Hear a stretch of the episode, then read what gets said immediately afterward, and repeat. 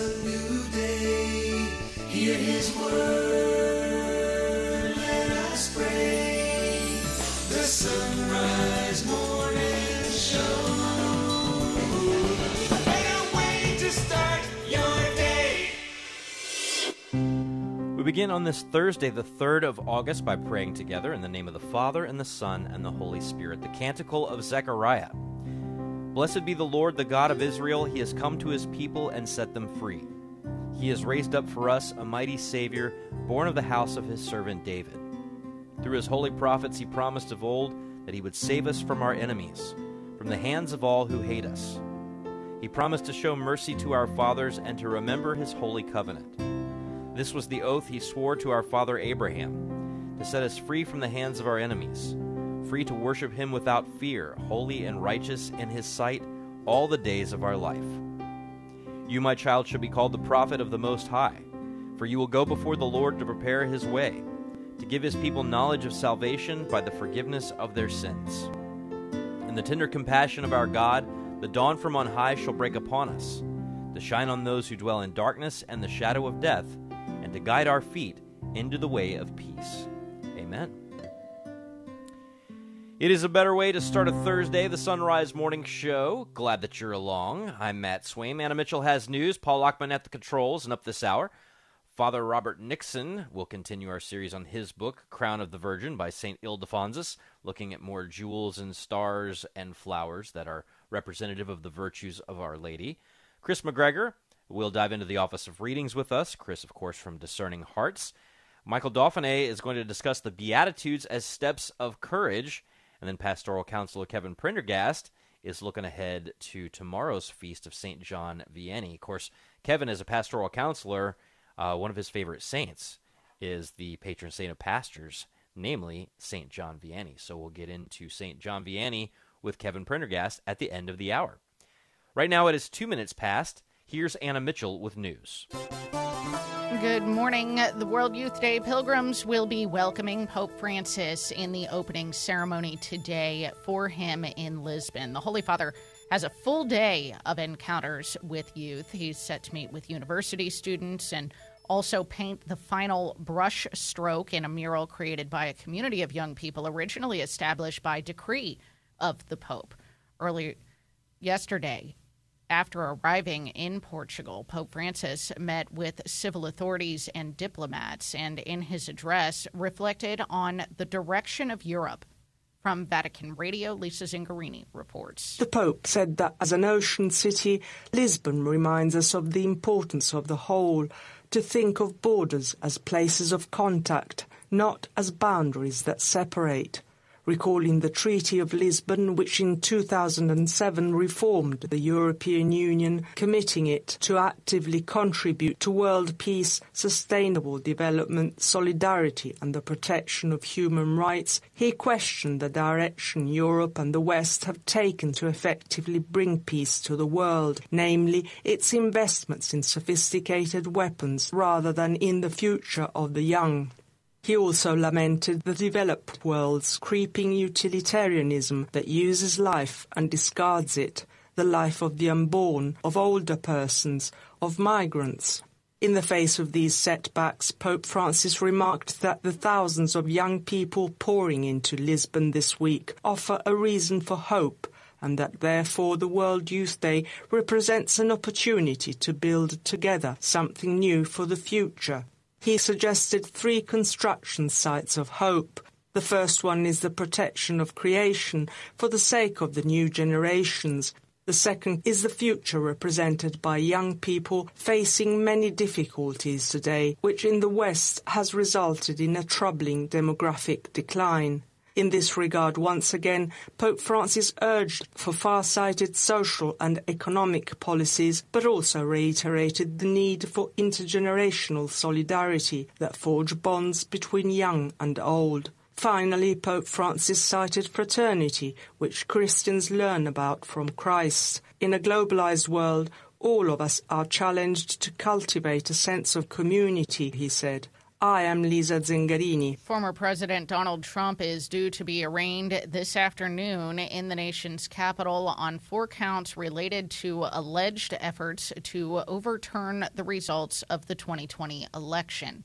In announcing the indictment this week, special counsel Jack Smith said his office will push for a speedy trial, adding that they're ready to have all of the evidence, quote, tested in a court of law. The 45 page indictment alleges Trump was, quote, determined to remain in power despite having lost the election and being aware that he had lost. The man convicted of killing 11 people at a Pittsburgh synagogue has been sentenced to death. A federal jury came to a unanimous decision yesterday on the fate of Robert Bowers. He was convicted on more than 60 charges last June for the 2018 mass shooting at the Tree of Life Synagogue, which was the worst attack on Jewish people in U.S. history. The court will reconvene this morning at 9 a.m. Eastern, at which time his sentence will be formally imposed. The State Department is ordering non emergency U.S. government employees and eligible family members to evacuate from Niger after last week's military takeover. Mark Mayfield reports. That's when the West African country's democratically elected president was pushed out of office. In a statement Wednesday, the State Department said the U.S. Embassy in Niamey has temporarily reduced its personnel, suspended routine services, and is only able to provide emergency assistance to U.S. citizens. The advisory also warns Americans not to travel to Niger. European nations have called the takeover by the military a coup. I'm Mark Mayfield. And the Big Ten could be poaching more schools from the Pac 12 conference. The Big Ten released a statement yesterday that it has begun, quote, exploratory discussions about potential additions. The conference is reportedly looking at Pac 12 schools Washington and Oregon. The Big Ten will already be adding USC and UCLA in 2024. The Pac 12 is now down to nine schools after Colorado voted to rejoin the Big 12 in 2024. The Big Ten has also considered adding Cal and Stanford, which could balloon the conference to 20 teams. At which time, Matt, do you change it to the Big 20? I was about to say, uh, how many teams are in a Big Ten or a 12? Mm-hmm. I And, feel like uh, yeah, if you're in the Pac 12, is but there are only nine teams. I said no camels. That's five camels. Can't you count? That's all I can say. I mean, that's the only thing I can think of. I was thinking, what is this? A center for ants? No. I don't know why. What is this? A conference for For ants? Pacific teams? I don't know. No, not at all. Not anymore. It's you know, not. that's the thing about college sports now. Because of I I mean, it's just like it's gotten when does be Hawaii join the Big East? That is yes. Exactly, Matt. Exactly. And then you feel bad for like the women's volleyball team because they have to somehow take a bus from Hawaii to It is New hard York. to get a bus from Hawaii to the mainland. Let me just tell you. Today is Thursday, August the 3rd. Happy to have you along with us here on the Sunrise Morning Show on the EWTN Global Catholic Radio Network. Back with us now on the Sunrise Morning Show is Father Robert Nixon. He's a Benedictine at New Norcia in Australia and translator of the Tan Resurrection series. We've been going through one of them, Crown of the Virgin, an ancient meditation on Mary's beauty, virtue, and sanctity by Saint Ildefonsus of Toledo. Father, welcome back. Thank you very much, Eddie. It's fantastic to be with you today. It is fantastic to have you. And today we are going to be talking about the 19th place in the crown of the Virgin, imagined by St. Ildefonsus. And in that place, he puts the peridot gemstone. Peridot, peridot. I've never heard of this, had to look this one up, Father. Tell Is us about this right? gem. Okay, okay, absolutely. Um, so, any, it's a, um, it's actually, I suppose, moderately well-known gem. Uh, before I became a monk, one of my interests was actually collecting gemstones, so I was familiar with it. But it's, um, it's a kind of gr- very dark green color, a kind of olive green color, not quite like an emerald, but of a of a somewhat darker shade than that, and um, very complex color, which seems to mix in different hues. And um, you know, it's it's not an overly expensive stone, um, but it is very beautiful. And in the Middle Ages, um, when Ildefonsus was writing, it was uh, I was actually quite surprised to to read that he included that one that they knew about that in the Middle Ages that stone. But um, yeah, so he chooses this to place in the Blessed Virgin's crown uh, in the nineteenth place, and he he chooses it because precisely because of its quite unique color, and he describes this color as combining the Fulford shade of gold with that of the greenish tinged ocean. And I hadn't thought about it before in that way, but actually, that is a very good description of the color of the peridot. And he says, In the tints of gold, reverent mercy is expressed, while the shade of the sea expresses the bitterness of tearful sorrow. So, um, Mary, for him, combines these two elements uh, the gold of mercy with the sea green tinge of the bitterness of sorrow with which she is so well acquainted because of uh, her experiences throughout her life um, as mother of the son who underwent all of the sufferings for the sake of our salvation. And she shared in those unique sufferings in a most unique way. What a beautiful description for our Blessed Mother. I love how you put it the complex hues of the peridot gemstone because that is really what you get when you look at the Blessed Mother, right? You see so much joy Yeah. and yet so much sorrow. And and and you Indeed. combine them together in the Blessed Mother. Yes, you do. And you know, he points out that it's it's the fact that she underwent such great bitterness of sorrow that she's able to extend this compassion, this this radiant and gold-like compassion and mercy to others, because she fully understands um, the depth of our need for mercy. So, uh, you know, you think about compassion consists of an empathy with other people's suffering.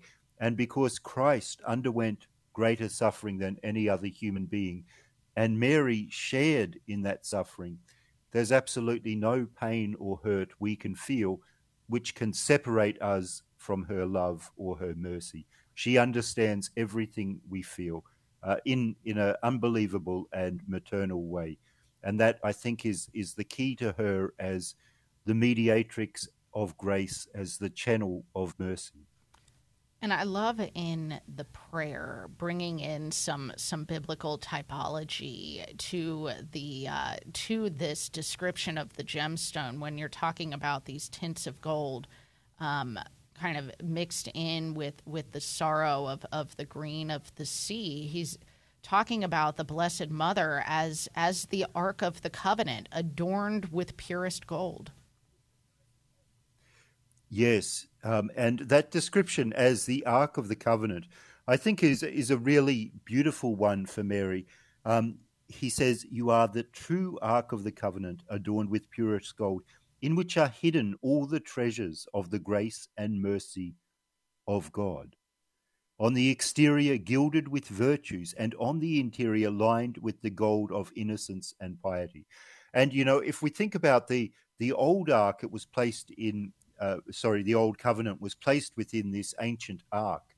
But now our new covenant really is in the person of Jesus Christ himself, the one who united humanity to divinity, who reconciled our being, our whole being, body and soul to God himself. And Mary was the ark, the vessel that contained this covenant, which was uh, personified perfectly in Jesus Christ.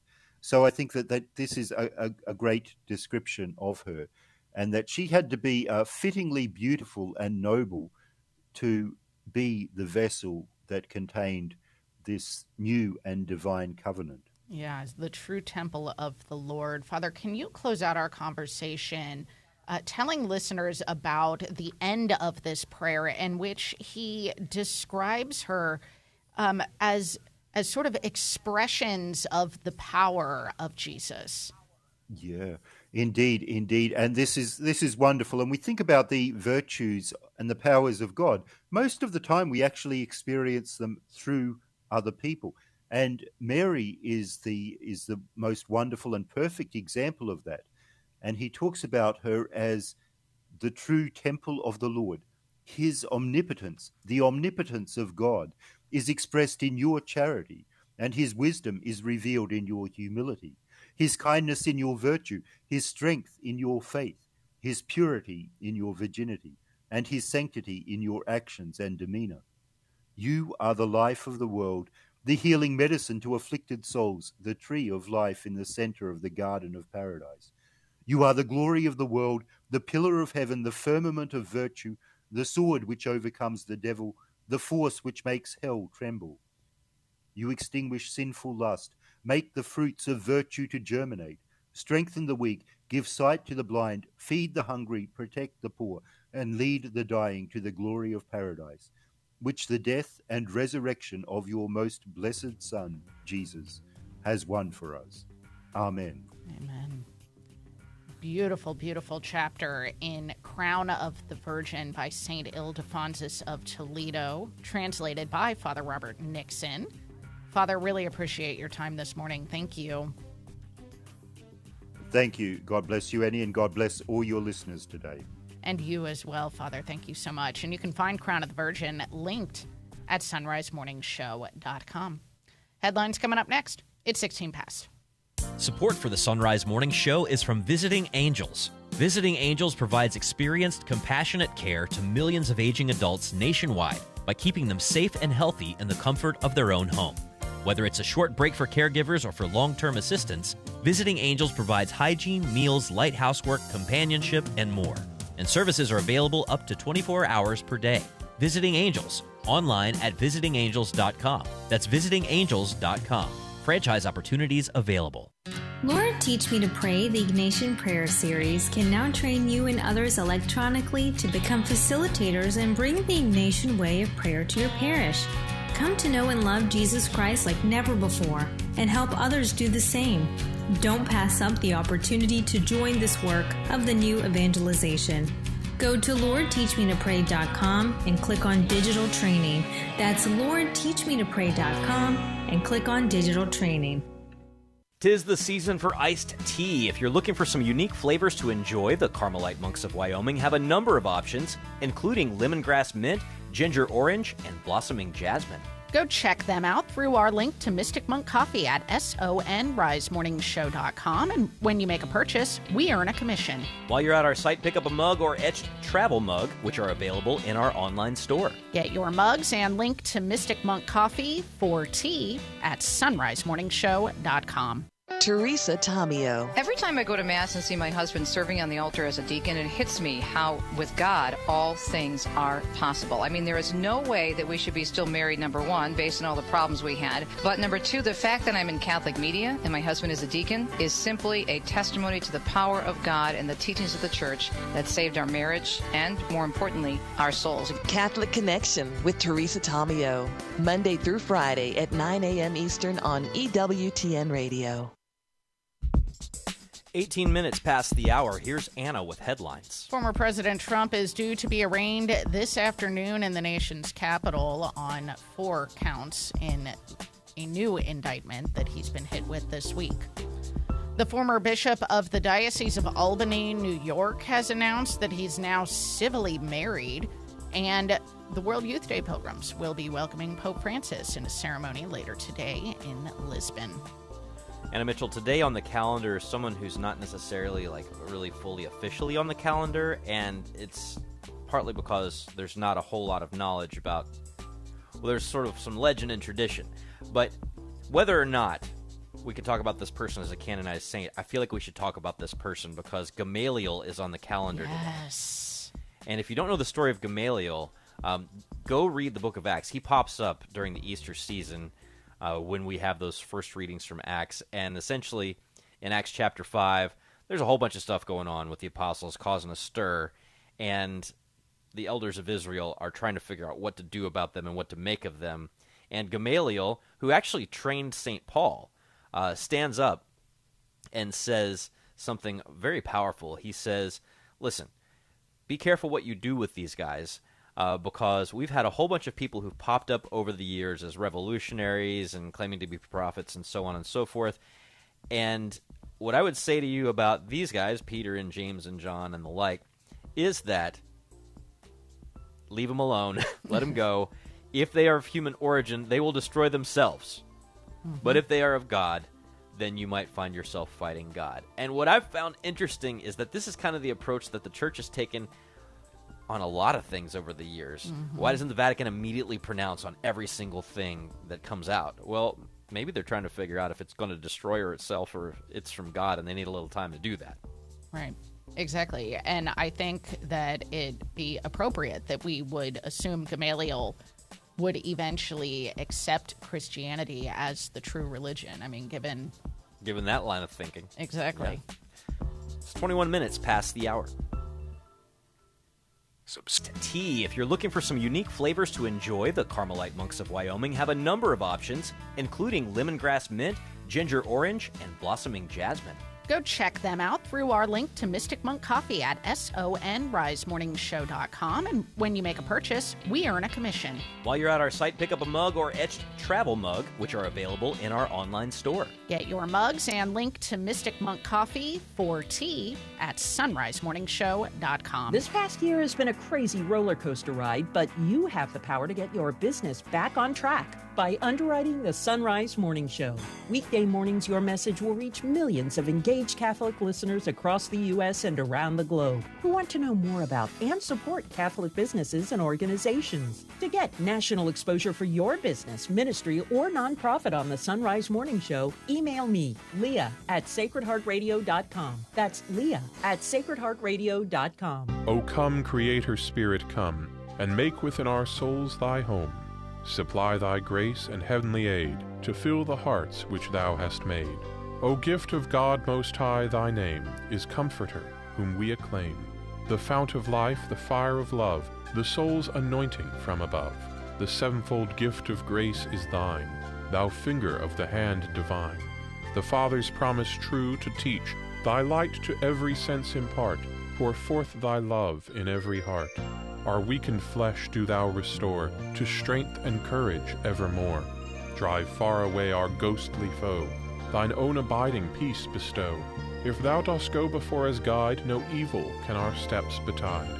Through thee may we the Father learn, and know the Son, and thee discern, who art of both, and thus adore in perfect faith for evermore. Amen. For Sacred Heart Radio, I'm Dominican Father Henry Steffen.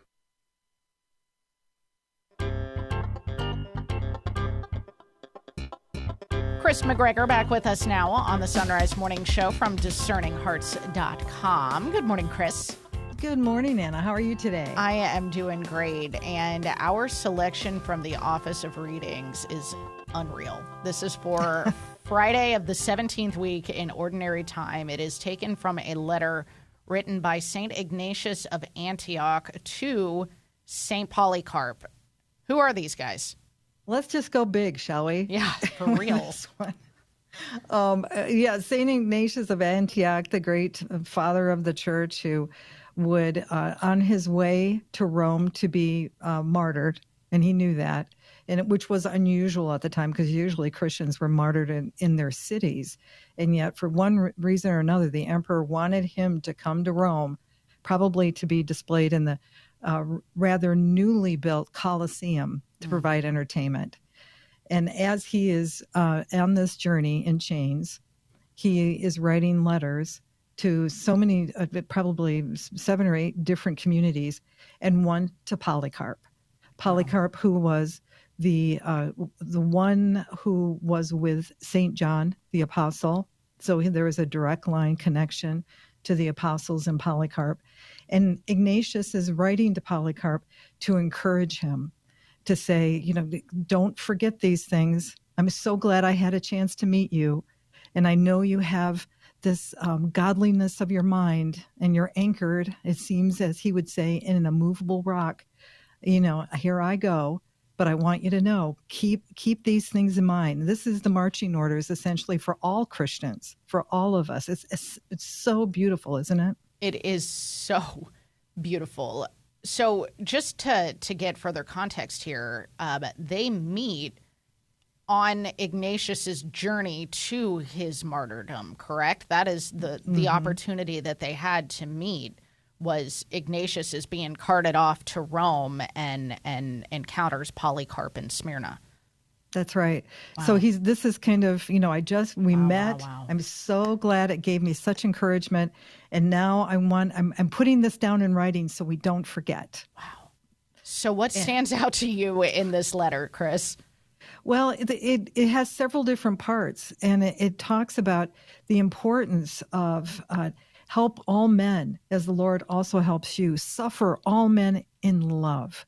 Indeed, you are doing this. He could see that Ignatius could see that Polycarp was himself having to suffer. But pray unceasingly, beg for wisdom, be watchful, and keep the spirit from slumbering. And this is this line in this particular paragraph, it, it really hit me. Speak to each person individually, just like God Himself. Hmm. And like a perfect champion, bear the infirmities of all. The greater the toil, the greater the gain. And that is so beautiful. It's to reverence each person. And he says this just like you were speaking to God. Give, you know, give each soul, no matter who it is.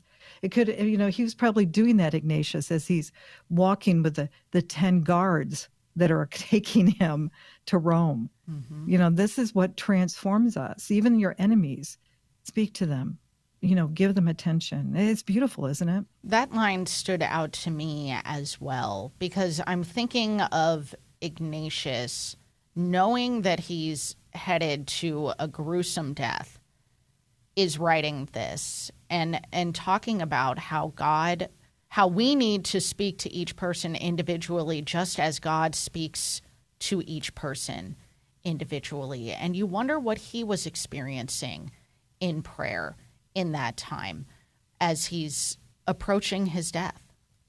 Yeah, he would go on to say in that second paragraph these critical times have need of you, as a ship needs a helmsman and the storm tossed sailor needs a harbor. And be strict with yourself, like a good athlete of God. The prize is immortality and eternal life, as you know, and I offer myself up as a sacrifice on your behalf, myself in these chains which you yourself have kissed. Kissed. Yeah, so I mean, he- the these- chains of Antioch. Ignatius I know, of these Antioch. critical times, Anna. I mean, we talk about. Uh, there's a lot of discourse about the how some may feel about the church this way or that way, but there is. I mean, here are the early Christians that are literally being led to death. You know, at this at this infancy of the the life of the church, and here here's the instruction. This is how it it, it grew. It was because how they in, these critical times they need your witness, but it's to be tender, loving, gentle, even to those who persecute you. Yeah. How about that? Yeah. He says, Do not be caught off balance by those who plausibly teach perverse doctrines. Stand firm as an anvil under the blows. The task of great athletes is to suffer punishment and yet conquer. But mm-hmm. especially, but especially must we endure all things for the sake of God, that He also may endure us. Even in the midst of all of this, Ignatius recognizing that we all are in need of God's mercy, that God may also endure us. What an incredible line. Yeah, please get out and find this in online and print it out. You can find it in the Office of Readings, and you can find Chris McGregor and all of her excellent podcasts over at discerninghearts.com, linked at sonrisemorningshow.com. Thank you for bringing this one to our attention, Chris. You're a good example of this. St. Ignatius would be proud of you, Anna. Oh, that's very sweet. I think likewise, Chris. Very much appreciated. And uh, you can find all of our guests who I think are good examples of what St. Ignatius is talking about in this letter. You can find them all linked at sonrisemorningshow.com, and hopefully they can be of an encouragement to you uh, through all of the work that they do, especially over at discerninghearts.com. Don't forget to click that subscribe button while you're over there looking at the show notes so that you can get it linked in your inbox every morning as the Sunrise Morning Show goes on the air. S O N risemorningshow.com. Half past the hour now on the Sunrise Morning Show. It's time for news. The World Youth Day pilgrims are welcoming Pope Francis today in Lisbon, a welcome ceremony set for a little later today. The Holy Father has a full day of youth encounters on the schedule. He's set to meet with university students, and he's also painting the final brushstroke in a mural created by a community of young people that was originally established by decree of Pope Francis. The Holy Father met yesterday with Portuguese civil authorities and diplomats as he began his visit to Portugal for World Youth Day. In his remarks, he questioned the direction of Europe, citing specifically the war in Ukraine. He said, quote, where are you sailing if you are not showing the world paths of peace, creative ways for bringing an end to the war in Ukraine and to the many other conflicts causing so much bloodshed? End quote. On his flight to Portugal, the Holy Father learned of a young man who said he would spiritually accompany him and everyone at World Youth Day. From Vatican Radio, Deborah Castellano Lubov reports. A moving moment occurred when the Spanish journalist of Radio Cope, Eva Fernandez, gave the Pope a letter from Pablo, a young professed Carmelite who died from cancer in July at the young age of 21, in which the late young man writes the Pope his promise that he will accompany pilgrims at the World Youth Day from heaven. Despite his end coming near, Pablo had entered the order in articulo mortis, taking his vows in his room at the hospital clinic in Salamanca. His religious consecration consecration was a response to that ardor given by faith that he said he felt in every fiber of his body debilitated by six years of illness. His story, which in some ways is reminiscent of that of Carlo Acutis, reached the Pope's hands. In his letter, he recounted the years of his illness, saying, I am aware that everything has a reason in God's plan. Between ups and downs, better and worse days, and with much purification through illness, today I look at my life and I can confess that I have been and I am happy. He said that I have discovered that at the center of my life is not illness, but Christ Christ, noting, as I told my friends, family, and Carmelite brothers, through suffering and sickness I have met God and through death and sickness I will go to him, and for this I thank him. I know from experience, Pablo wrote, that no one can extinguish the inner fire that a young person in love with Jesus can have. Pablo concluded reassuring, I pray to the Lord that this fire of God's love burns in Lisbon, and how I would like the young people to know Jesus, my beloved. He has given me so much, consoled me so much, made me so happy. I'm Deborah Castellano Lubov. Pope Francis met with victims of clerical sexual abuse yesterday on the first day of his visit to Portugal. The Pope met privately with the victims in what the Vatican described as an atmosphere of intense listening. The former bishop of the Diocese of Albany, New York, has announced that he is civilly married. Bishop Emeritus Howard Hubbard put out a statement saying he exchanged vows with a woman last month who he says has helped care for him and believes in him. Hubbard has been under investigation for both committing and covering up sexual abuse. He announced last year that he had applied to the Vatican for laicization, but that request was denied. Current Albany Bishop Edward Scharfenberger has released a statement saying Hubbard is still a bishop and the quote unquote marriage is invalid. Former President Trump is due to be arraigned this afternoon in the nation's capital on four counts related to alleged efforts to overturn the results of the 2020 election. Special counsel Jack Smith said his office will push for a speedy trial, adding they're ready to have all of the evidence tested in a court of law. Trump has said this indictment is purely political. Roughly 65 million Americans are still dealing with heat alerts across the South. Trey Thomas has more. Major cities in Texas, Louisiana, Mississippi, Tennessee, Oklahoma, and Kansas are all facing several days of dangerous heat as the heat index is forecast to go above 110 degrees. The heat dome will make its way to California and Arizona, where Phoenix could reach upwards of 115 degrees. I'm Trey Thomas. The man convicted of killing 11 people at a Pittsburgh synagogue has been sentenced sentenced to death. A federal jury came to a unanimous decision yesterday on the fate of Robert Bowers, who was convicted of the 2018 mass shooting at the Tree of Life Synagogue. Court will reconvene this morning when the sentence will be formally imposed. That's the news. It's 35.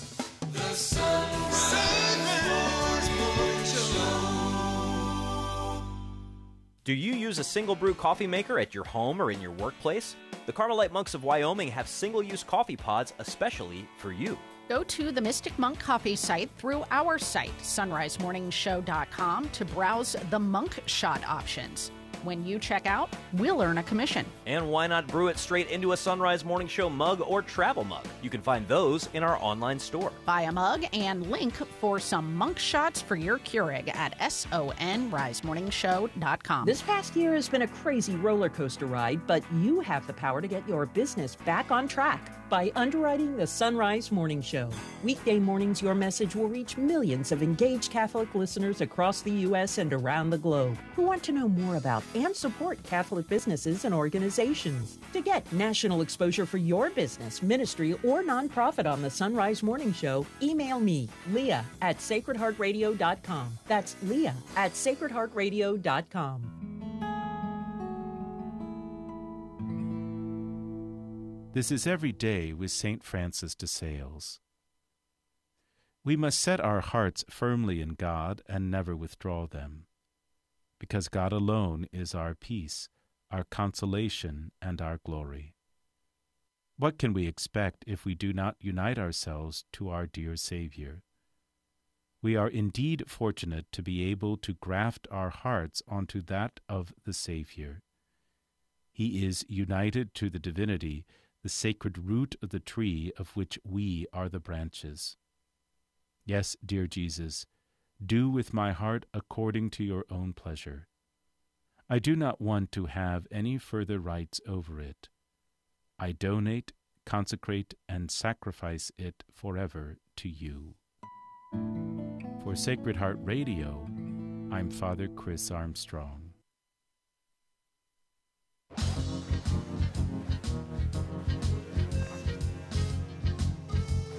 It's 37 minutes past the hour, and you're listening to the Sonrise Morning Show on the EWTN Global Catholic Radio Network. Very happy to have you along with us today.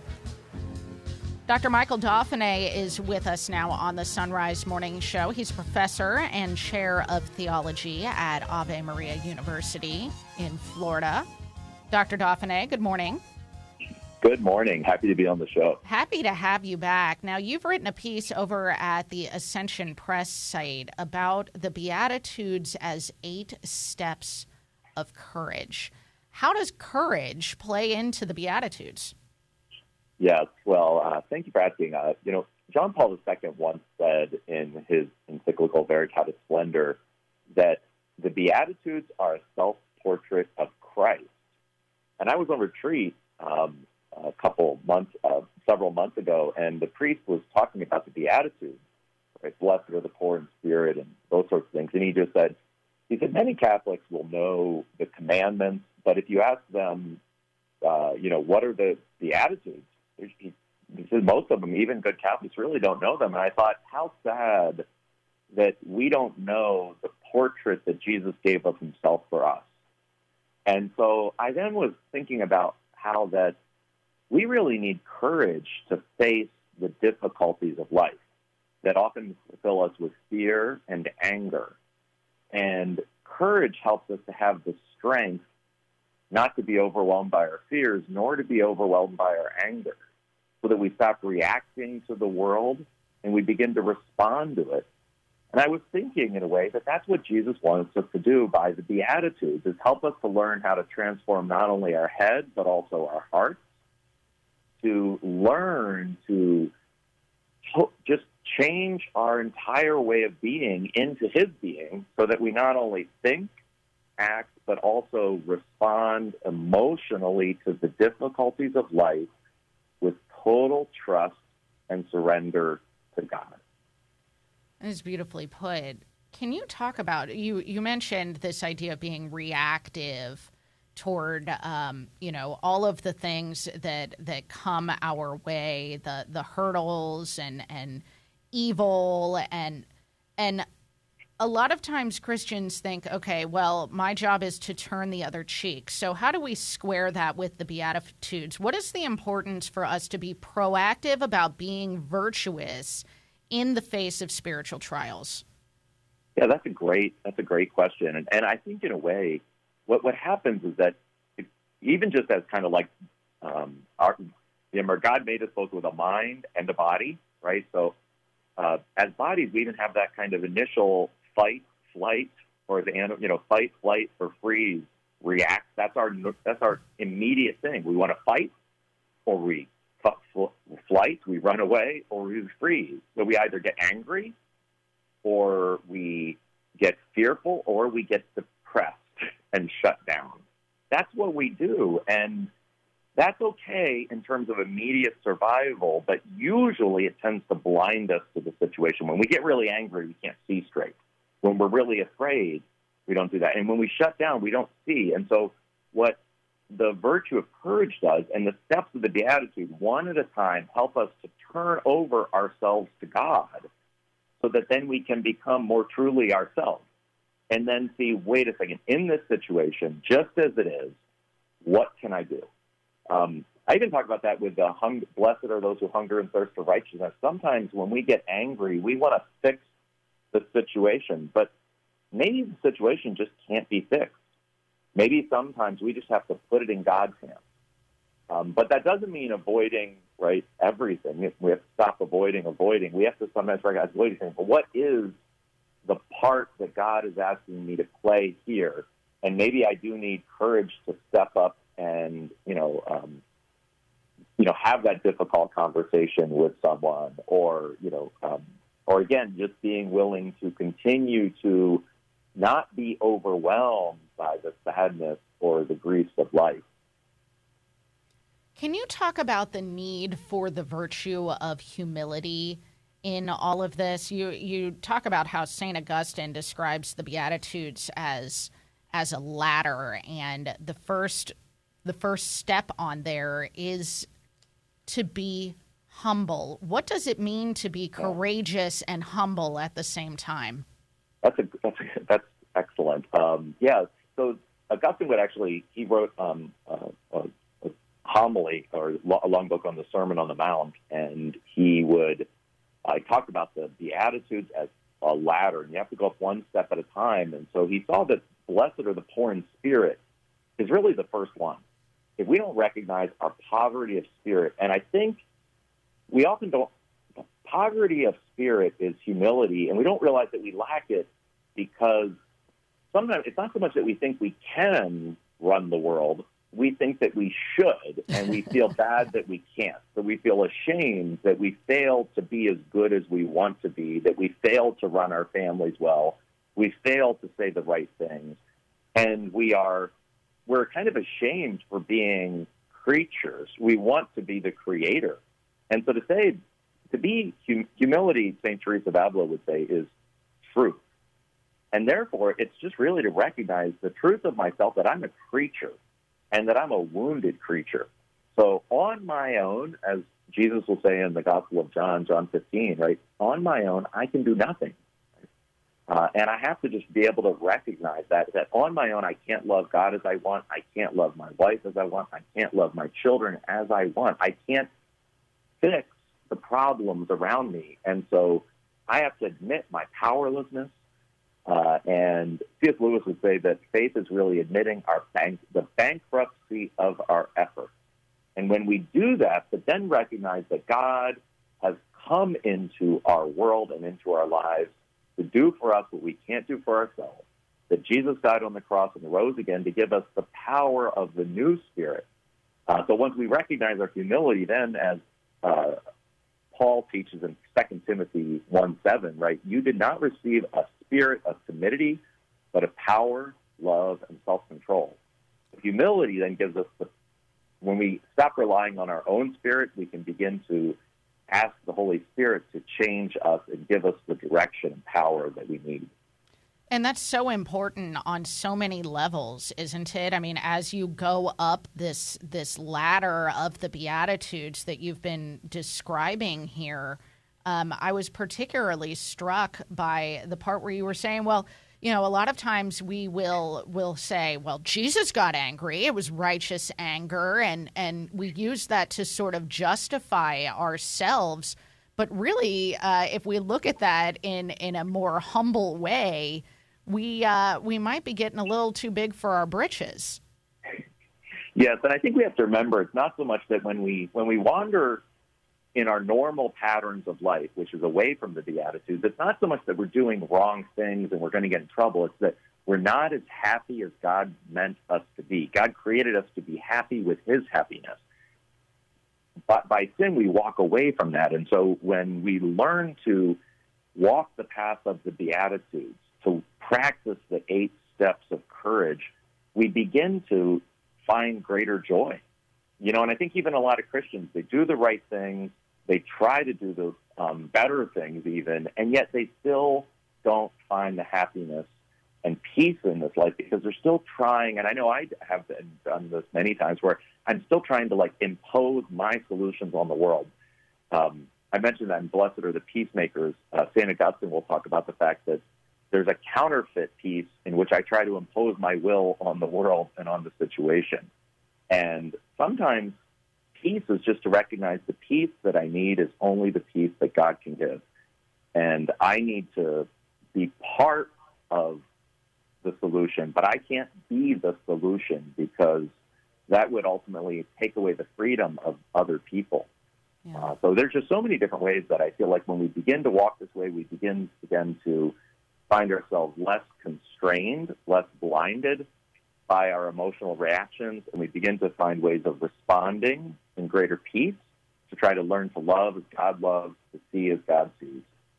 Um, and I think we can, you know, with that, uh, really begin to have at least a little bit more of that joy and happiness that Jesus wants to put before us. We've been talking to Dr. Michael Dauphinais, and you can find his article, Eight Steps of Courage A New Look at Jesus' Beatitudes, over at ascensionpress.com. Dr. Dauphinais, really appreciate your thoughts this morning. Thank you so much. Well, thanks so much for having me on the show. You bet. All right, it's 13 till. Our Catholic counselor, Kevin Prendergast, joins us next. Are you looking for peace? Longing for joy? Want to meet the giver of all goodness? God is calling the laity to bring Ignatian prayer into the suffering world. Work for the new evangelization. Go to LordTeachMeToPray.com. Order your free digital training and manual. Find true happiness and everlasting joy. Go to LordTeachMeToPray.com and click on the red button today. It's free. Approved by the USCCB. Support for the Sonrise Morning Show is from Visiting Angels. Visiting Angels provides experienced, compassionate care to millions of aging adults nationwide by keeping them safe and healthy in the comfort of their own home. Whether it's a short break for caregivers or for long term assistance, Visiting Angels provides hygiene, meals, light housework, companionship, and more. And services are available up to 24 hours per day. Visiting Angels, online at visitingangels.com. That's visitingangels.com. Franchise opportunities available. Do you use a single brew coffee maker at your home or in your workplace? The Carmelite Monks of Wyoming have single use coffee pods especially for you. Go to the Mystic Monk Coffee site through our site, sonrisemorningshow.com, to browse the monk shot options. When you check out, we'll earn a commission. And why not brew it straight into a Sonrise Morning Show mug or travel mug? You can find those in our online store. Buy a mug and link for some monk shots for your Keurig at sonrisemorningshow.com. EWTN, communicating the faith. And I wanted to tell you guys how great your show is because uh, I listen to you guys for every, every day for the last past five and a half months. It's because of you guys that I came to the Catholic faith. Now I'm going to church on Sunday for the first time because I just got out yesterday from jail. And I got my mom to go too. And my girlfriend is also going with me. Wow. She's willing to give the Catholic faith a try. EWTN. Live truth. Live Catholic. When was your best job interview? Are you still working there? You can share today on Take Two with Jerry and Debbie on most of these EWTN stations. And now back to the Sonrise Morning Show.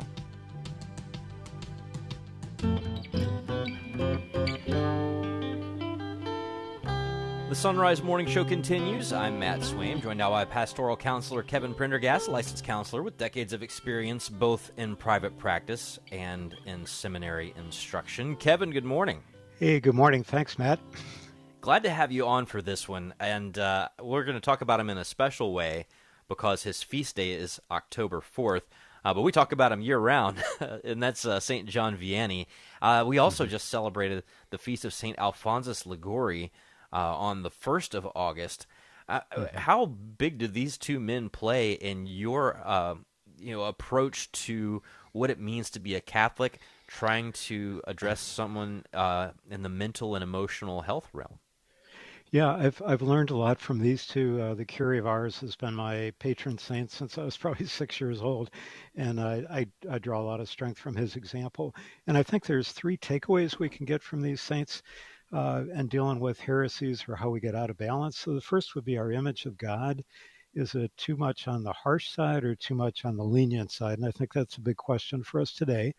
And then another one is is it possible to change as we get older, especially as we get to midlife or beyond? And then how the heck do we persevere and stay faithful to our vocations and commitments? So, a couple of things. Uh, Alphonsus Liguori, great moral theologian, lived uh, before the Curé of Ars, uh, but he really was did a lot to correct. There's this whole sense in the 17th and 18th century of, of fighting Jansenism. And Jansenism basically says that we're unworthy. Uh, they would say that, you know, very rarely should you go to communion. We're not really worthy to receive the body of Christ. Uh, that we have to really focus on our sinfulness, our brokenness, our depravity. So we've got a lot of saints here uh, Margaret Mary Alacoque, Claude de Colombière, John Eudes, even before Alphonsus. And he pulled that together and he came up with a, a, book of moral theology and a handbook for confessors, which emphasized the mercy of God. So we hear that in more contemporary terms, uh, St. Faustina, how important it is to have mercy, to have that balance. Yeah, a lot of people don't realize that the rise of the Sacred Heart devotion is very much in Mhm. response to the rise of Jansenism, which, you know, I, I've heard of it called as like you know like the sort of this this Protestant version of Catholicism that says we're totally Yep. depraved. We're just, uh, as Yep. Luther would put it, uh, you're a snow-covered dunghill when Christ redeems you. You know, there's a there's Yeah. sort of a veneer of salvation over top of you, but we know who you really are, right? I mean, That's this is right. this is infesting a lot of Europe during their time. That's right, and and we still struggle with that. That's the the heresies are always extremes that exaggerate something, right? So John Vianney, you know, was really caught up in Jansenism. So you know, people know his story probably. He was bright, he was intelligent, but he was a terrible student. So he couldn't learn Latin. He flunked out of the seminary twice. He had a priest who saw, you know, I'd rather have a holy priest than a than a scholar, right? So, and he was definitely definitely holy. But early in his life, and when he took over this little parish of Ars with just 200 families, uh, he he emphasized, you know, uh, there's people in this church today who are probably committing mortal sins right now, right? So, the, and in the confessional, he was very harsh. He would uh, withhold um, giving absolution to people, right? So that was early in his life, and it's very interesting in his 50s. So he's always very holy, and he did a lot. Uh, started a school for homeless girls, so he was always very charitable. But he and he inflicted uh, severe punishments on himself. He thought that he was completely unworthy, and that he needed to beat himself uh, with with a discipline and starve himself. And then, and about the age of 54, which is really interesting, at midlife, uh, another priest gave him two books by uh, Alphonsus Liguori, of this moral theology in the handbook for confessors. And even though he was a, a guy who struggled through seminary, he studied and absorbed those two books, and they really changed him. So that's a, a takeaway, Matt. Like, when's the last time that we came across something, read something, heard something, and then we applied it to our life? So from that point on, the rest of his life into his 70s, uh, he was much kinder in his sermons, in the confessional, and he emphasized God's mercy. So he was very, he would cry over his penitent sins. So he was very struck by the fact that we are sinners. But Ignatius used to talk about uh, we see ourselves, we ask for the grace to see ourselves as loved sinners. So finding that balance, and I think today, I don't think anybody would say that our culture goes too far in uh, self discipline or looking at sinfulness. So maybe we need that other corrective to find that balance. Uh, and the other thing that, you know, a second one would be, you know, that's very interesting to me. So at the end of his life, even though he flunked out of the seminary, he had a library of 200 or 300 well read, uh, thumbed through, worn books in his library. So he, he was a big believer in catechesis and adult uh, faith formation as well as for kids. And he said, I have to, I didn't do so well in the seminary. I need to catch up on my learning about the faith. So that's another takeaway. Do we do that same thing? And toward the end of his life, uh, somebody asked him about his whole vocation. And one of the things that he said to a friend was, If I had known when I came to this parish of Ars what I would have to suffer, the fear of it would certainly have killed me.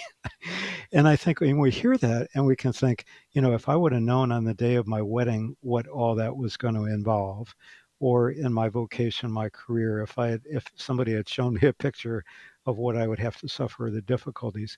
So I think that's important. Like he came to Ars out of obedience to his bishop.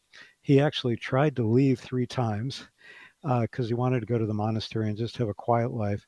He had these very long days, very, uh, very full of zeal, but he was he was worn out, and he said, "Lord, I just need a break." But the answer that he kept getting in prayer is be faithful to your commitment. I put you there for a reason. And some of our popes, John the 23rd, John Paul II, and Benedict, have all written about John Vianney, and they talk about this balance. Like we have to have prayer as well as good works. We need prayer to, to renew us, and, and we can look at uh, John Vianney as someone who is renewed at midlife. So there's hope for us who are a little bit older that uh, we're not we're not done yet. God's not done with us yet. Well, St. John Vianney's feast day, August August 4th, and uh, he's a great saint, patron saint of parish priests. So, praying in a special way for uh, all of you listening this morning who are running parishes. I know that there are a lot of pastors uh, listen to the Sonrise Morning Show because we get notes from you. Pastoral Counselor Kevin Prendergast, thank you for your time, and we'll talk to you again soon. Thanks, Matt. God bless. Take care. We got another full hour of the Sonrise Morning Show coming up for many of you listening across the network here on EWTN. Stay with us. It's three minutes till. So you just got home.com. Arise, it's a new day. Hear his word,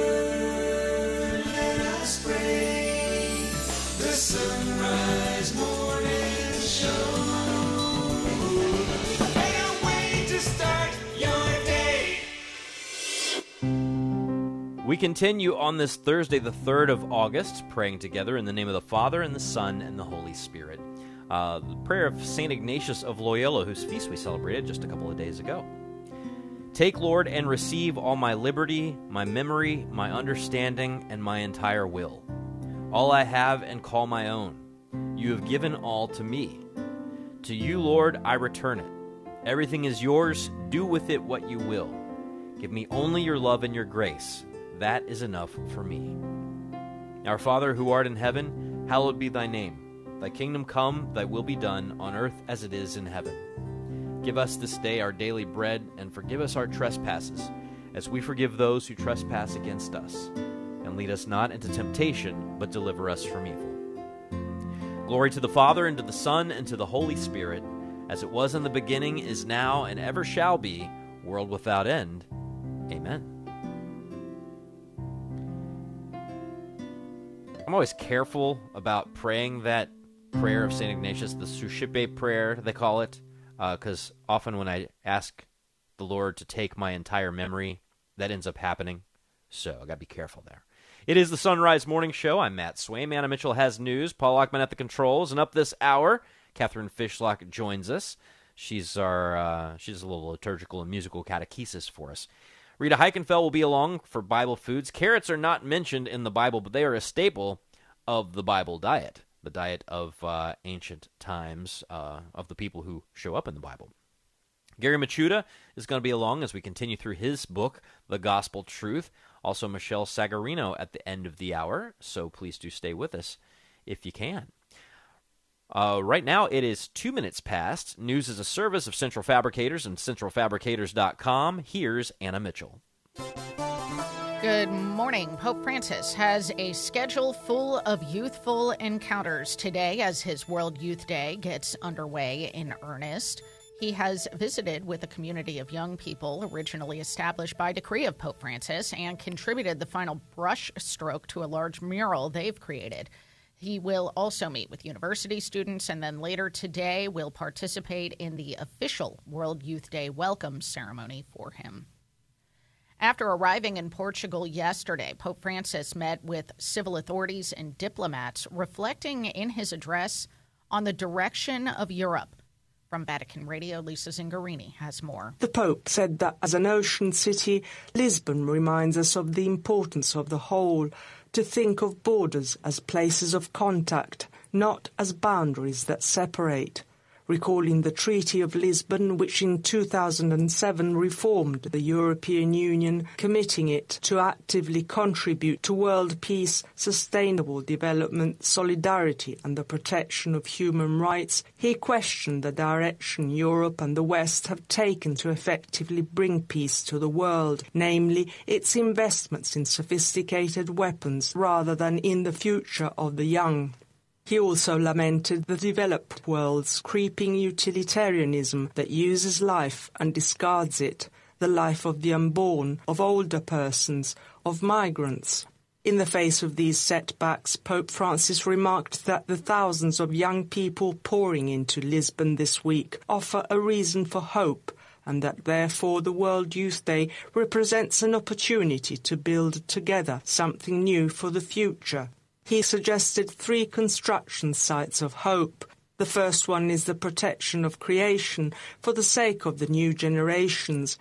The second is the future represented by young people facing many difficulties today, which in the West has resulted in a troubling demographic decline.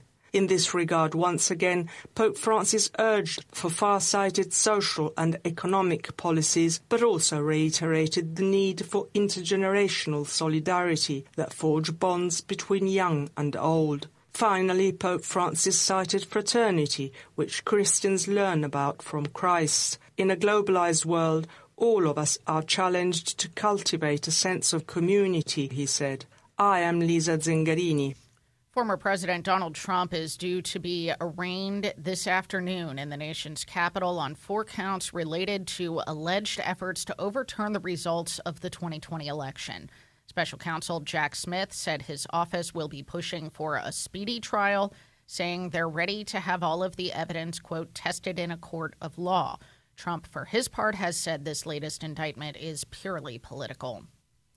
The man convicted of killing 11 people at a Pittsburgh synagogue has been sentenced to death. A federal jury came to a unanimous decision yesterday on the fate of Robert Bowers. He was convicted of the 2018 mass shooting at the Tree of Life Synagogue. Court will reconvene this morning, at which time his sentence will be formally imposed. There's new hope that the U.S. may soon get some information about an American soldier who was captured after he crossed into North Korea. The State Department has reached out to the reclusive nation to get an update. For the first time, North Korea has apparently responded, but no details have been made publicly available yet. The State Department is ordering non emergency U.S. government employees and eligible family members to evacuate from Niger after last week's military takeover. Mark Mayfield reports. That's when the West African country's democratically elected president was pushed out of office. In a statement Wednesday, the State Department said the U.S. Embassy in Niamey has temporarily reduced its personnel, suspended routine services, and is only able to provide emergency assistance to U.S. citizens. The advisory also warns Americans not to travel to Niger. European nations have called the takeover by the military a coup. I'm Mark Mayfield. And the incorrupt body of Saint Benedict the Moor has been all but destroyed in a fire. The Catholic News Agency reports that a wildfire engulfed the parish of Santa Maria di Gesù in Sicily. The parish posted photos on Facebook of the charred remains of the patron saint of slaves, as well as the severely damaged remains of Blessed Mat- Matteo Agrigento. It said, With tears in our hearts, we are very sad to inform you that little is left of the body of Saint Benedict the Moor and Blessed Matteo. Un I saw that story Real. this week, and yeah, very. It's it's heartbreaking um, for a number of reasons, but uh, you know there there are actually a few different uh, parishes in the United States named for Saint Benedict the Moor. I'm thinking Mhm. specifically of one that was organized in Pittsburgh fairly recently. Um, there's one here in the Archdiocese of Washington. Uh, I think there's one in there. Uh, there might have been one in the Archdiocese of Cincinnati at one point. I don't remember if there still is. I don't. I'm not um, aware of it. We'll say, that doesn't mean it doesn't exist. I don't. Yeah. Well, Saint Benedict the Moor, pray for us. Pray for us. It's uh, it's a it's a bummer to not be able to go on pilgrimage to your incorrupt body, but we know that you're still operating strong in the communion of saints. so And pray you're for going us. to be getting that body back That's right. On the at last the end day. of time. So, yeah. Hi, hi. I was just like that story caught my breath. Well, today is Thursday, August the 3rd, and we are very happy to have you along with us here on the Sonrise Morning Show on the EWTN Global Catholic Radio Network. It's 8 past. Back with us on the Sonrise Morning Show here in studio, Catherine Fishlock, professional singer, musician. She's an excellent piano teacher. Catherine, good morning. Good to see you. Good morning. Good to be here. So, uh, you have had a couple of weeks off of the show because you were preparing for and then involved in a sacred music conference at Mount St. Mary's. Mhm. So, I know you were presenting, and we talked about what you were going to um, be presenting, but you were also a participant. So, Right. what sort of things have you been reflecting on since the conference? It was a wonderful conference, and I would recommend it to all you music directors and just Catholic folk interested in the liturgy uh, for next year. It happens Mhm. every year. I've been thinking a lot about the whole purpose of singing. Like my presentation was on human excellence and perseverance in our singing. That we, regardless of the role we have to play, within the liturgy from the priest, the cantor, the choir, and the people in the pews, the singing should be the best that it can be, you know. And I think, and that's not to say that everybody needs to turn it, you know, is expected to be a professional singer, but I think for the role, for the part you play, do your very best because we should give God's, we should give God our best work. Mm. So, and of course, there are varying levels of that. Um, in terms of, you know, your cantors should be your best singers. They should Sure. work hard at their singing. You know, our priests should sing well, even if they have limited ability by the world's view of this sort of category of trained singing, right? Yeah. They should work hard to get to their very highest level. Isn't that the beauty of chant, though? That that it's not necessarily well, it's not necessary, so to speak, that you know somebody with the the the most beautiful voice, the the professional Mhm. singer, like the amateur can pick up chant. A hundred percent, yes. And of course, within the whole within the whole body of of chant within the church's repertoire, you have the simplest, you know, recto tono, which means just singing on one note, Mhm. which anybody can do. And if they learn a little bit about breath support and diction, it can be really excellent and and achieve its purpose. So Yeah. any priest should be able to sing. Now, the complicated chants should be left then to the choir and the cantor. That is the, their traditional place, you know, the complicated things. And there are things that the people can learn. Um, one thing, though, that we experienced at the conference, which was wonderful, we had a, a Byzantine priest visiting who was one of the keynote speakers. Nice. And the first night of the conference, we sang a Byzantine Vespers. Oh yeah. Oh my goodness, it was so beautiful. I mean, I have some exposure to the Byzantine rite, but I had not ever done a full Vespers before. Mm-hmm. And um, of course, there is no instrumental accompaniment in Never. the Byzantine rite. Yeah. So the singing is absolutely front and center, and it's very powerful. There's a different there's a different tonal tradition, which as uh, which you can hear is much more it's much more Eastern, Mhm. and um, there's a certain excitement and vibrancy in the singing, particularly in the priests' parts, which are um, I wouldn't say that they're in any way showy, but there's an energy there. And the way that the, the interplay between the priest and the people works is really beautiful. We tend in the Roman church to get kind of lazy and things get really slow and dirge like, and then everybody says, I hate chant. but it's because we lack the we lack the energy to move things forward. So then Yeah. the, the, the priest described this to me because I was interested in that the he would start singing before we were done, and then we would come in before he was done. Yeah. And he wanted it that you know specifically. yeah. He said, "This is what we need," and um, he explained that these are like the like the links of a chain.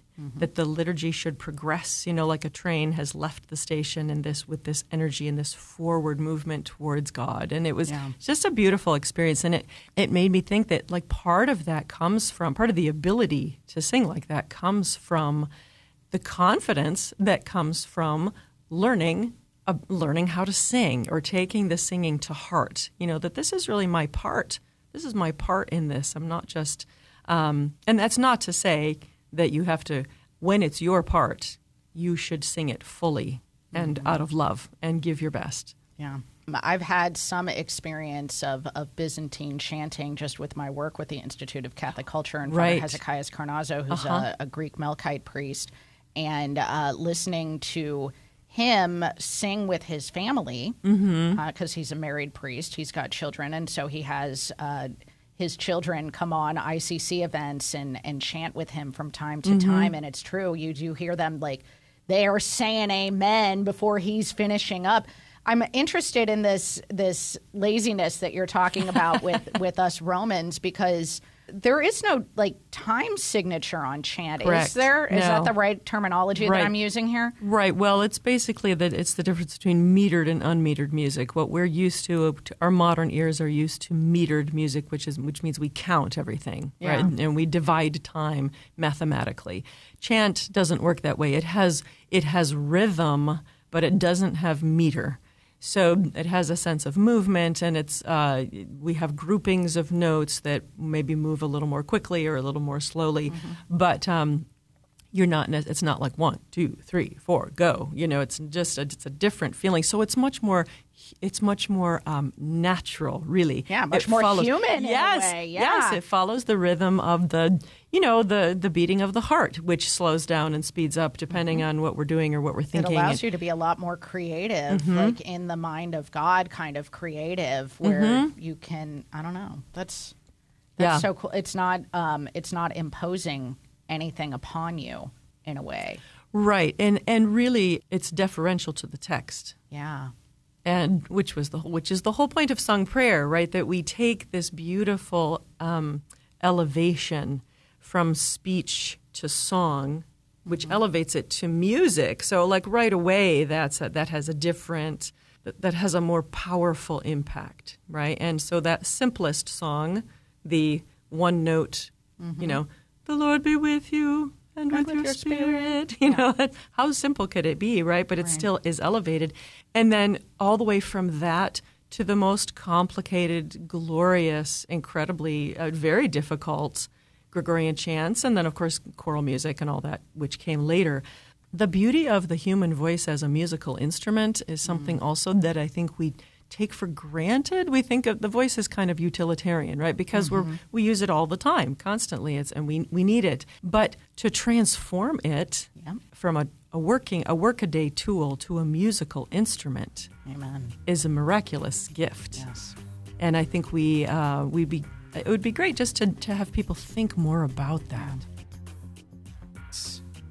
For real. Thank you so much, Catherine Fishlock.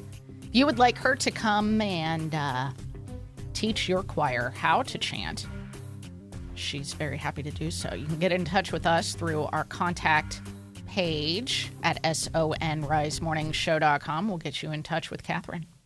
16 past. We're back with headlines right after this. Support for the Sonrise Morning Show is from Visiting Angels. Visiting Angels provides experienced, compassionate care to millions of aging adults nationwide by keeping them safe and healthy in the comfort of their own home. Whether it's a short break for caregivers or for long term assistance, Visiting Angels provides hygiene, meals, light housework, companionship, and more. And services are available up to 24 hours per day. Visiting Angels, online at visitingangels.com. That's visitingangels.com. Franchise opportunities available. For over 500 years, the church honored spiritual exercises of St. Ignatius of Loyola have formed many saints. This treasured way of personal prayer with God is now available to you for free.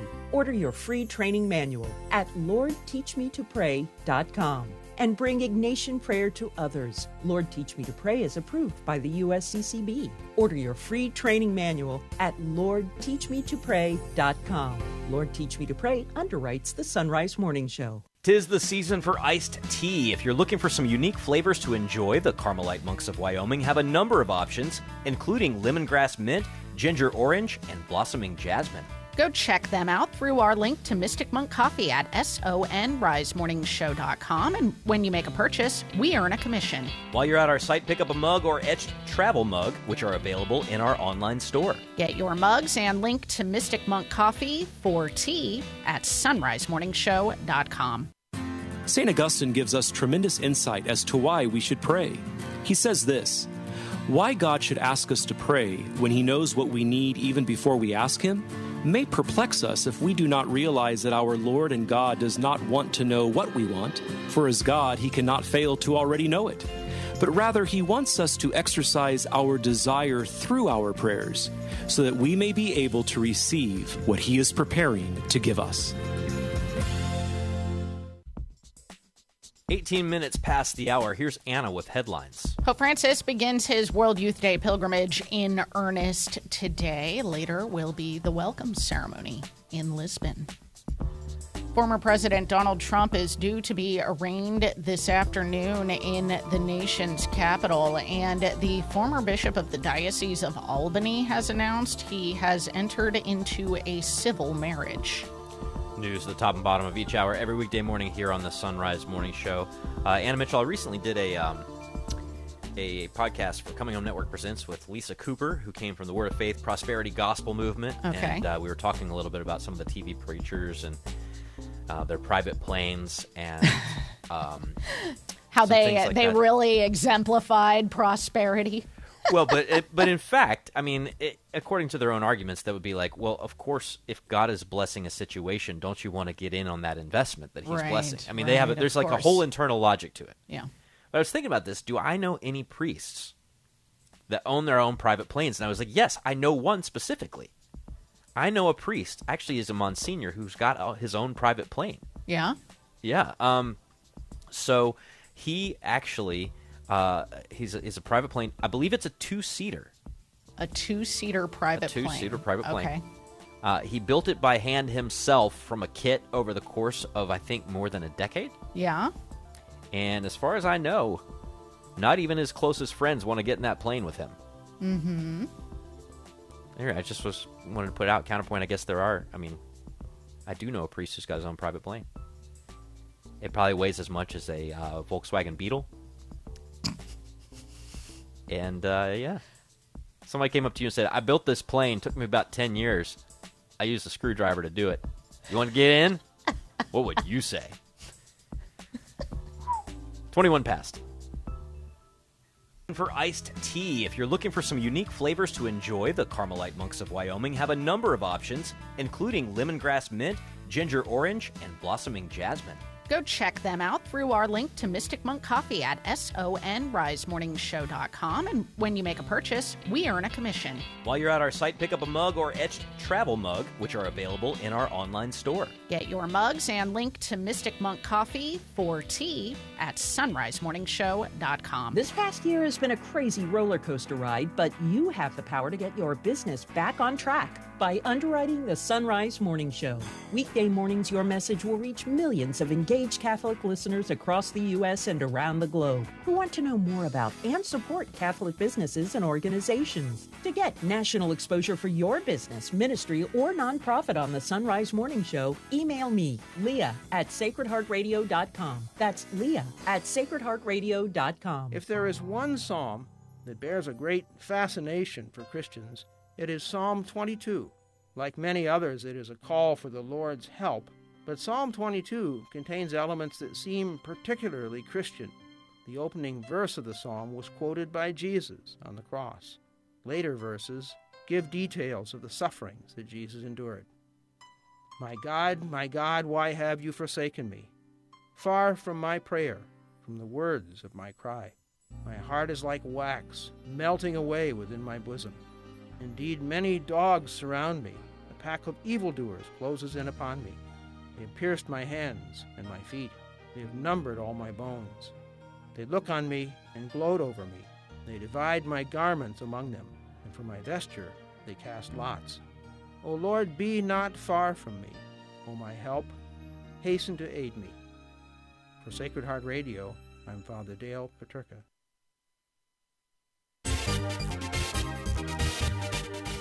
So I got a question for you. Actually, you know, I'll save my joke to the end. Anna Mitchell will kill me if I start off this segment with a joke. Rita Heikenfeld is going to be along with us right now to talk about carrots on Bible foods. Carrots not mentioned specifically in the Bible, but they were important vegetables in the diet of people in ancient times. Rita, good morning. Good morning, Matt. So I guess we got to go to the Fertile Crescent and uh, the Nile River and that area of the world to learn about the history of carrots. Yeah, and it's interesting because I don't think many people know this, but they were um, most likely cultivated as long as a thousand years before Christ was even born.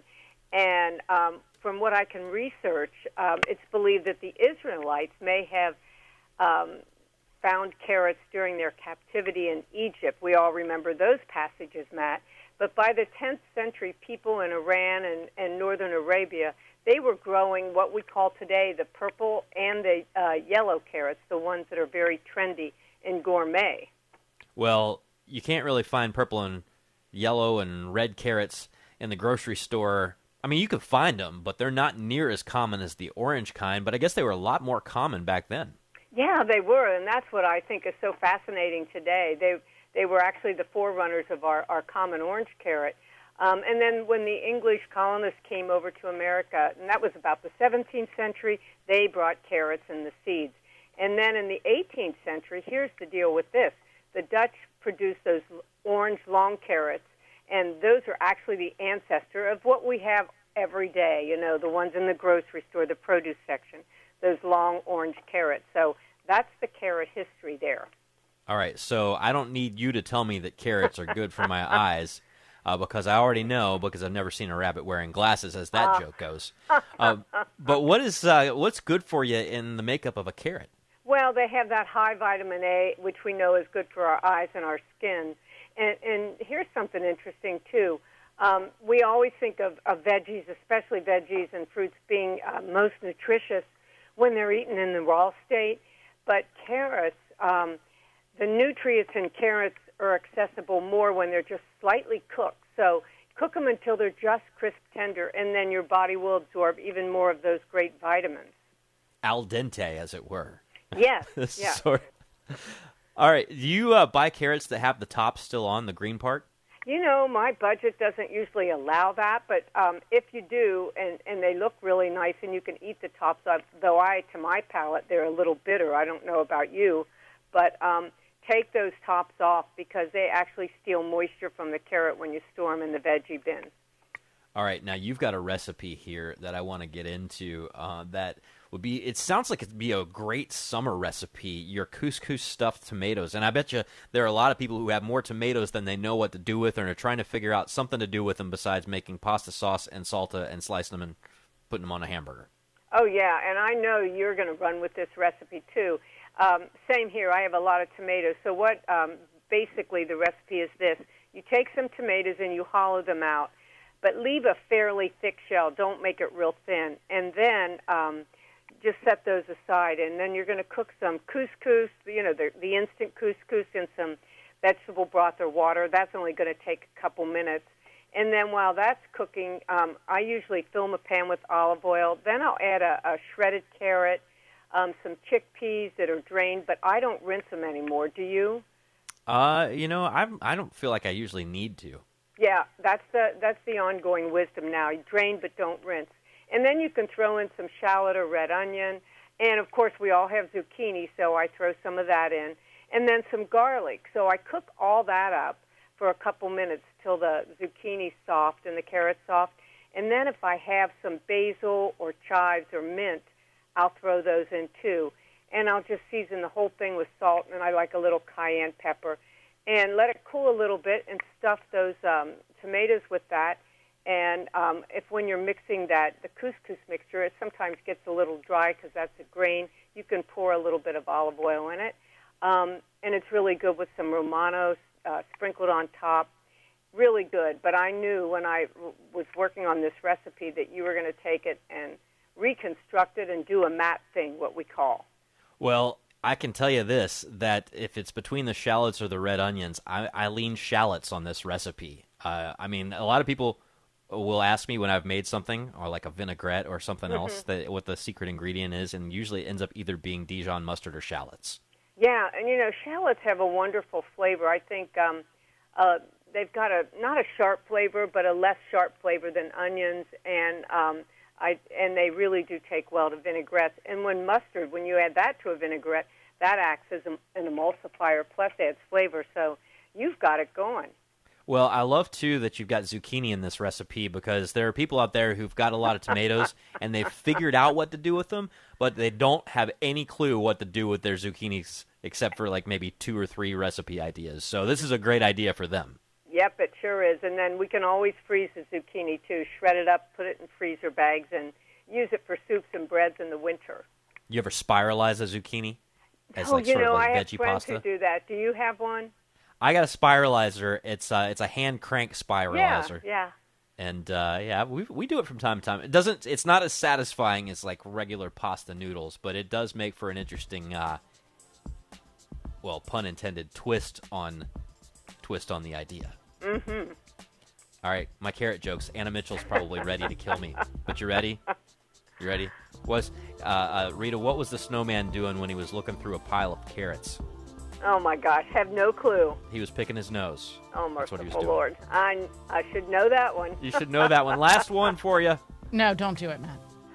The, I, the punchline's already going to be obvious on this one, but but Anna Mitchell, what's what's orange and sounds like a parrot? Oh, Matt. Rita, don't laugh. Don't laugh. No, at him. only Don't encouraging laugh. It only encourages him. well, Rita Heikenfeld, I Parrot encourage and people to go to your website abouteating.com. Tons of great recipes, especially recipes for doing stuff uh, with things in your garden that you're overwhelmed with. Have a great day. I- I will, and I'll talk to you all next week, Matt. Half past the hour. Here's Anna with news. Good morning. Pope Francis has a schedule full of youthful encounters as his World Youth Day pilgrimage gets underway in earnest today. He has visited with a community of young people originally established by a decree of his and contributed to a large mural that they've created. He'll also meet with university students and later today, the official World Youth Day welcome ceremony for the Holy Father will take place in Lisbon. Pope Francis met yesterday with Portuguese civil authorities and diplomats soon after he landed in Portugal. In his remarks, the Holy Father questioned the direction of Europe, citing specifically the war in Ukraine. He said, quote, "Where are you sailing if you are not showing the world paths of peace, creative ways for bringing an end to the war in Ukraine and to the many other conflicts causing so much bloodshed?" End quote. On his flight to Portugal, the Holy Father learned of a young man who said he would spiritually accompany the Holy Father and everyone else at World Youth Day.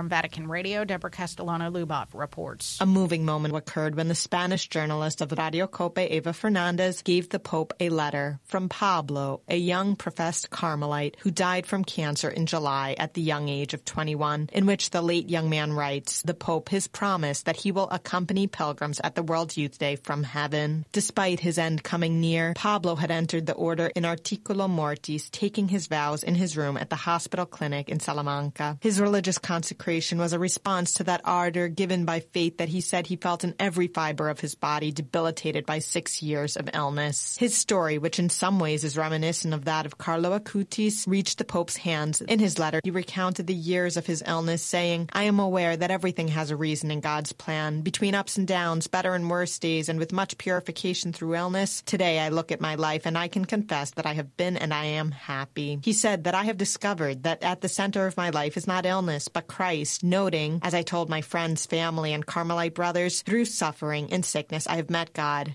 and through death and sickness I will go to him, and for this I thank him. I know from experience, Pablo wrote, that no one can extinguish the inner fire that a young person in love with Jesus can have. Pablo concluded reassuring, I pray to the Lord that this fire of God's love burns in Lisbon, and how I would like the young people to know Jesus, my beloved. He has given me so much, consoled me so much, made me so happy. I'm Deborah Castellano Lubov.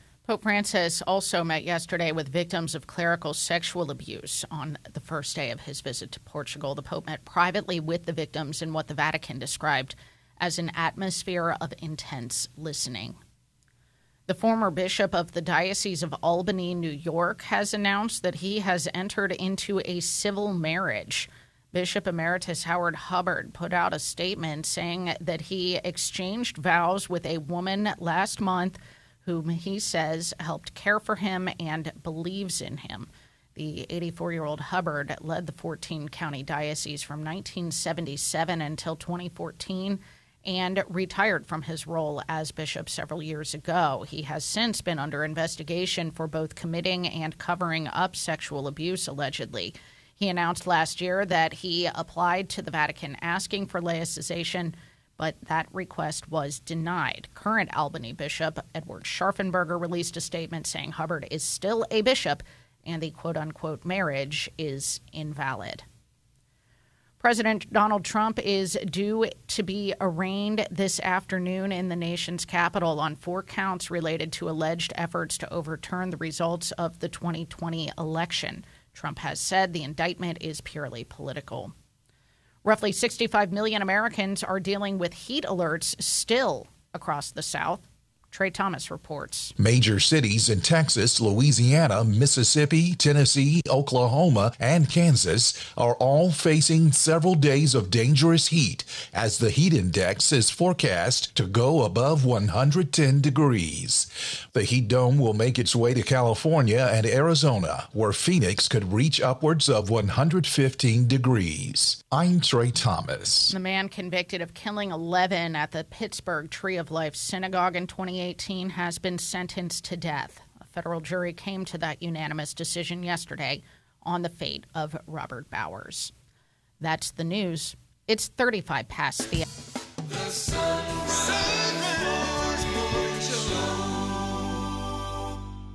This past year has been a crazy roller coaster ride, but you have the power to get your business back on track by underwriting the Sonrise Morning Show. Weekday mornings, your message will reach millions of engaged Catholic listeners across the U.S. and around the globe who want to know more about and support Catholic businesses and organizations. To get national exposure for your business, ministry, or nonprofit on the Sonrise Morning Show, email me, Leah at sacredheartradio.com. That's Leah at sacredheartradio.com. Do you use a single brew coffee maker at your home or in your workplace? The Carmelite monks of Wyoming have single use coffee pods especially for you. Go to the Mystic Monk Coffee site through our site, sonrisemorningshow.com, to browse the monk shot options. When you check out, we'll earn a commission. And why not brew it straight into a Sonrise Morning Show mug or travel mug? You can find those in our online store. Buy a mug and link for some monk shots for your Keurig at sonrisemorningshow.com. The Baltimore Catechism asks Is it right to show respect to the pictures and images of Christ and his saints? It is right to show respect to the pictures and images of Christ and his saints, because they are the representations and the memorials of them. On my desk is a picture of my parents, and sometimes before I go to bed I might give it a little kiss. And so, if I'm going to respect this image of my earthly parents, well, shouldn't I respect the image of my Heavenly Father and of His Son Jesus who died for me? And so it is right then to show respect to these pictures and images, because they truly help us to enter into the spiritual realm, transcend the material, and to recognize the grace that God uses through these things.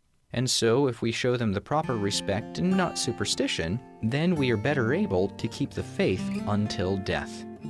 Reflecting on the Baltimore Catechism, I'm Dominican Father Ezra Sullivan.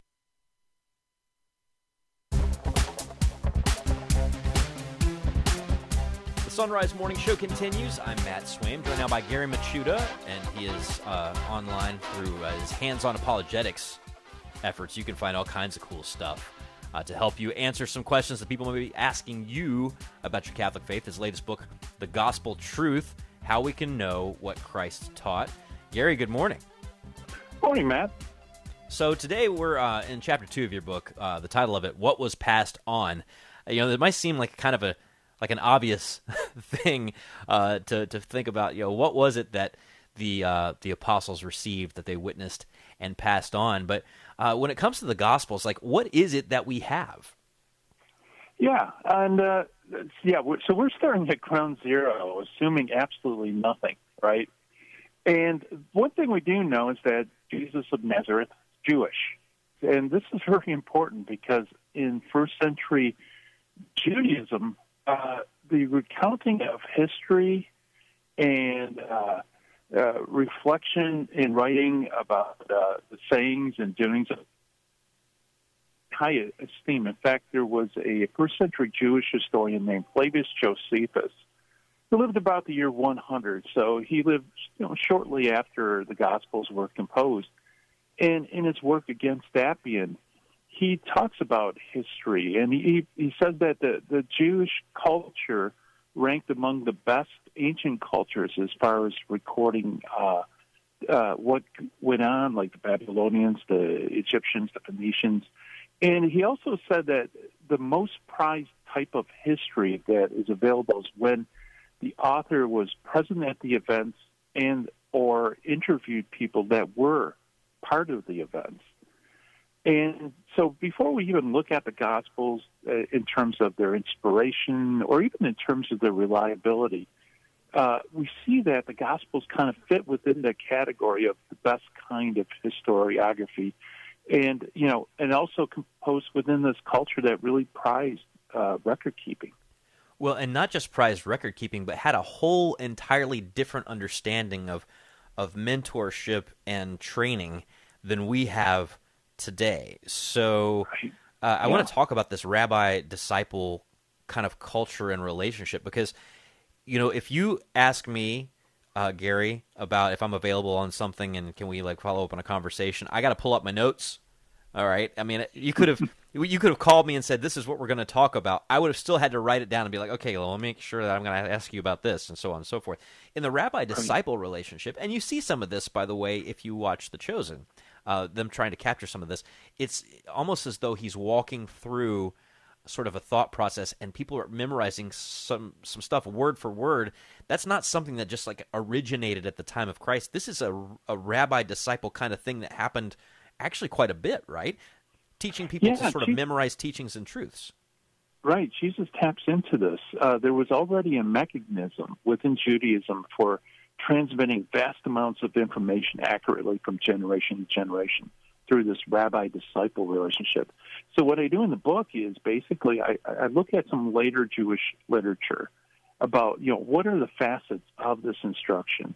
And then what I do is then I flip to the Gospels and say, well, do the Gospels reflect this? And, and it's most definitely it does. So, I, I don't know how much detail you'd like to get into. Uh, you want to go into well, I want to get into at least a, a, little bit because I find this whole thing yeah. fascinating, and you did a lot of sort of layers of of, of research into how uh, one might learn from a rabbi and record and pass on what a rabbi taught them.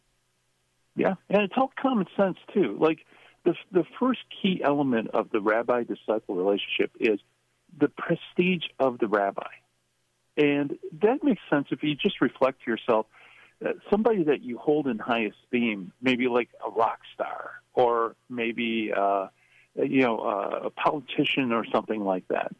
When someone is held in high esteem, we kind of hang on every word. You know, we pay attention to the things that normally we wouldn't pay attention, like uh, you know what they're wearing or what they're saying or their mannerisms. So uh, part of, uh, and the rabbis realize this, that part of the rabbi disciple relationship is the prestige of the rabbi, uh, because you'll pay attention to them. Or, you know, another way to think about it is you pay attention to the people that can advance your careers, right? So if you have a mentor who maybe is walking you through a doctoral dissertation or something like that, you're going to pay attention to what they say because it's going to impinge upon your whole life. Yeah, that's uh, a big chunk of it, but there's another uh, several chunks of, of this that you get out uh, in the course of this. One of these is absolutely fascinating uh, that the rabbi repeats himself over and over again so his disciples can get it. And I find this fascinating for a few different reasons, one of which is because there's some sort of you know modern and even postmodern biblical scholars who will say, well, you know, in Matthew's gospel, right there at the beginning, we get the Sermon on the Mount. Uh, but in Luke's gospel, in chapter 6, we see Jesus give a sermon on a plain. So uh, maybe we don't know exactly where Jesus gave this sermon because one place he's on a mountain and one place he's on a plain. But if you understand this rabbi disciple relationship where the rabbi is repeating himself over and over again, it would make sense that Jesus would possibly say the same thing twice in a couple of different settings. Actually, probably a whole lot more than twice if this is his methodology. Right, right. Yeah, the difficulty there is, um, you know, if you're publishing a book or you're writing, uh, readers don't like to read the exact same thing over and over again, right? So, and also, uh, writing, especially in the ancient world, even today, writing by hand is laborious. So you don't want to keep repeating things over and over because the redundancy. It's just extra work. No one wants to read it. So the Gospels kind of expunge a lot of the repetition but you know we do see echoes, and I think that's one of them. That uh, things that are placed in different places may be the very same teaching that's just being recited over and over again. Well, and you can't tell me that you don't have a pastor who's used the same joke in his homily twice. I mean, come on. I mean, you even see this to the present day. Uh, but when it comes to like, you know, this is all the backdrop. Then how does that help us understand what we have when we look at the Gospels? Yeah. So um, what you do is you see that Jesus is tapping into this thing, and it's guaranteeing that the disciples are not only instructed, right? They're not just rote memorizing everything Jesus says, but they're also uh, being formed and uh, informed. Because one another aspect is that uh, rabbi-disciple relationship is dispositional. In other words, the rabbi poses questions to the disciples, and the disciples posed questions to the rabbi. And you see that throughout the Gospels, right? Jesus is constantly posing questions for them to consider, and they ask him questions in return. So they're being trained like in a law school. Yeah, and and that that idea really helps make a whole lot more sense of John chapter fourteen twenty six uh, when Jesus says, promising the Holy Spirit that uh, he will teach you all things and remind you of everything I have said to you. And just seeing like how these apostles would have memorized all this stuff that they had no idea what it even meant yet, right? but the right. but when the time came and the Holy Spirit came upon them at Pentecost, all these things that they had like wired into their brain from this repetition, suddenly now they knew what it meant. Right. Yeah. Exactly. You know, and one one of the and the last point too of this rabbi disciple relationship that I found really fascinating is that imitating the rabbi was key. So a, a pupil had two du- duties. First, he had to keep everything faithfully in memory, and the other one was that he had to never teach anything otherwise than what was delivered to him, even in expression. And I've seen this in the field of apologetics, where if you have somebody who's a devotee of somebody, sometimes they'll they'll start imitating them. Even like if they have a southern accent and the person's from the north, they'll actually adopt the southern accent. And so that's a really interesting point because the apostles, if they're fully trained by Jesus, they would be repeating Jesus' teaching. They might even sound like him or use the same phrases as Jesus. Yeah, yeah, it's uh, it's pretty cool to reflect upon. Uh, you can find Gary's book, The Gospel Truth, linked at sonrisemorningshow.com. I really encourage you to head over to Hands on Apologetics so you can pick up Gary's Michigan accent when you make your arguments. Uh, in case you're looking for that. But Gary, thank you so much as always. Really appreciate you. Looking forward to uh, our next conversation. Uh, same here, Matt. Thanks a lot. All right, 14 till. We're back with Michelle Sagarino from Cross Catholic Outreach to help fight world hunger coming up next. Are you looking for peace? Longing for joy? Want to meet the giver of all goodness? God is calling the laity to bring Ignatian prayer into the suffering world. Work for the new evangelization. Go to LordTeachMeToPray.com. Order your free digital training and manual. Find true happiness and everlasting joy. Go to LordTeachMeToPray.com and click on the red button today. It's free. Approved by the USCCB. Central Fabricators is proud to support the Sonrise Morning Show, where you'll get news from the Catholic perspective, while keeping you up to date on what's happening in the Vatican as well. It's also a great way to keep in touch with the Catholic faith throughout the week. Central Fabricators, based in Cincinnati, Ohio, is a family owned business for over 75 years, manufacturing and repairing corrosion resistant storage tanks, reactors, and pressure vessels. On the web at centralfabricators.com. That's centralfabricators.com. Do you use a single brew coffee maker at your home or in your workplace? The Carmelite monks of Wyoming have single use coffee pods especially for you. Go to the Mystic Monk Coffee site through our site, sonrisemorningshow.com, to browse the monk shot options. When you check out, we'll earn a commission. And why not brew it straight into a Sonrise Morning Show mug or travel mug? You can find those in our online store. Buy a mug and link for some monk shots for your Keurig at sonrisemorningshow.com. EWTN, communicating the faith. I feel that God has been really doing a work in me in the last five, ten years. I'm a convert to Catholicism, and I started to just really feel a passion to know more about the Catholic faith. And I started listening to Catholic radio all day. I'm not doing great things, but I'm doing small things with great love. EWTN. Live truth. Live Catholic. When was your best job interview? Are you still working there? You can share today on Take Two with Jerry and Debbie on most of these EWTN stations. And now back to the Sonrise Morning Show.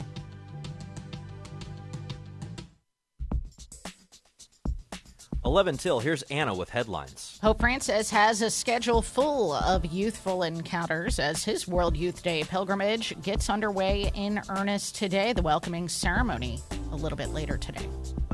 The former bishop of the Diocese of Albany, New York, has announced that he has entered into a civil marriage.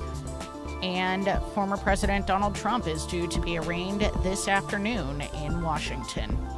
News at the top and bottom of each hour every weekday morning here on the Sonrise Morning Show.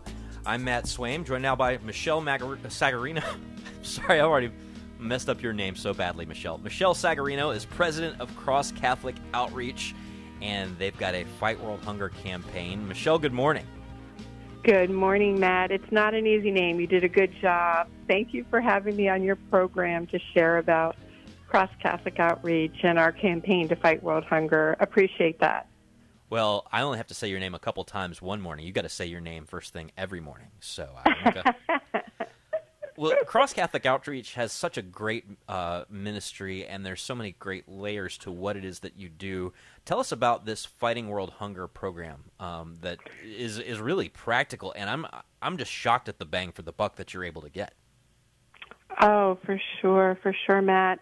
As you know from being um, together in the past, Cross Catholic Outreach, we support priests, nuns, bishops in the field all around the world, currently in 36 countries. And those missionaries, they help build schools, houses, water. But today, we really feel our most urgent need is for food. Um, last year, we shipped over 26 million meals to 18 partners in 10 countries, and the need is is really even greater now. So this summer, we're really reaching out to call Catholics to help provide uh, close to 6 million meals to children and families in the Dominican Republic. Um, very efficient. It would be only about 15 cents per meal. Can you imagine that? Uh, it's wild, uh, especially given how far inflation has gone. You know how much. Uh, I mean, you you can't even get like a half a egg right now for fifteen cents. Uh, so I mean, it's just right. incredible the bang for the buck. I mean, how are you able to do this? You're right. Food prices, look at here. Gone up, what, 11%, 12%. And when you hit the grocery store, eggs certainly are high. But because of our model of supporting missionaries in the field And because of our ability to ship efficiently to long-term Catholic partners, we're able to get uh, what we call Vita Food. Vita Food is a meal with rice or potato or a lentil base, but it also has a protein, usually soy or beans, and vitamins. And that is actually shipped to our partners, and it really helps to abate uh, food insecurity, mal- malnutrition. It's much more than just food. It's really to help take a child and adult from malnutrition to a healthier state. So that provides great efficiency when you're able to ship that in and get it into Catholic partners that you know is going that are going to come alongside uh, these families, these programs with the material, the food, but also the spiritual that is so important to us in our faith. Well, I'm looking and trying to figure out some of the math on this, uh, you know, just for for comparison's sake. So, fifteen hundred dollars uh, is one of the donation levels that you can give at. Now, fifteen hundred dollars mm-hmm. for a lot of our uh, listeners who have a few kids in the house or more than a few. That's like three trips to Costco, right? or it's ten thousand 10,000 meals through the Fight World Hunger program. That's insane to me. It is insane. And just to, to kind of emphasize the value of food, recently I was in the field and talking to students. A lot of times meals go through our school programs, right? The partners support schools and the children receive meals. And it happened to be a Monday morning. And this little girl looked so sad, Matt. And I asked the principal, oh my gosh, what's wrong with her? Why is she so sad? And he went and asked her, which I didn't really want, but the response was, well, last meal that I had was Friday at school. Fridays are really not good days for their family because Saturday and Sundays the parents know it's harder to get food. So, you know, this is a critical outreach to support these missionaries to provide the food. We turned around and gave more food to those children on Fridays to take home. You know, really listening to what the need is. So it's it's a large need all across the world, and it's just been accelerated since COVID. Um, and uh, really, with the war in Ukraine, you know, a lot of grains aren't getting into us as well as as these developing countries. So it's it's a it's a great need that I'm hoping our your listeners and Catholics will rally around. Well, crosscatholic.org slash feeding is the quick link to get there and find some of the details and the stats and, and some of the things that you're doing. Again, that's crosscatholic.org slash feeding. You know, and I think, too, Michelle, one of the practical aspects of this is that, you know, so often we feel really helpless. You know, we see all the horrible mm-hmm. things going on in the world and all the frustrating battles going on in the culture, and we think, well, what difference can I make? Do I go out there and make some argument for the faith? Do I go out there and you know give to some organization and, and make them do the work for me? And and you know will I ever see the fruits or the results? And mm-hmm. just think about the associations you're building with providing a meal in the context of the church or in the context of a school that is often you know run by missionaries or religious that kid is being fed with a corporal work of mercy and being surrounded by spiritual works of mercy when they show up for the meal. I mean, the, the impact of that would be impossible to measure. It is impossible to measure. I believe that our relationship is the key to our faith, right? Our relationship to God through Jesus. Our relationship with these partners in the long term, it really allows supporters to give those funds and to know they're getting in the right hands. We've worked with these partners for years. Fundicep, run by Bishop in um, Dominican Republic, Good Samaritan Hospital, a hospital that's providing medical supplies throughout Dominican Republic. All of these partners we know, we trust, and we know how they're going to provide the food. And when a donor does decide to join this cause, they'll be updated so they'll know where their funds are going to. Well, that's one of the great things about Cross Catholic Outreach is letting people know exactly what it is that they're supporting when they support. CrossCatholic.org slash feeding, linked at sonrisemorningshow.com. Head on over there, make a gift today. Man, that wraps it up for today. today. We'll talk to you again tomorrow. May God bless you and keep you and grant you his peace.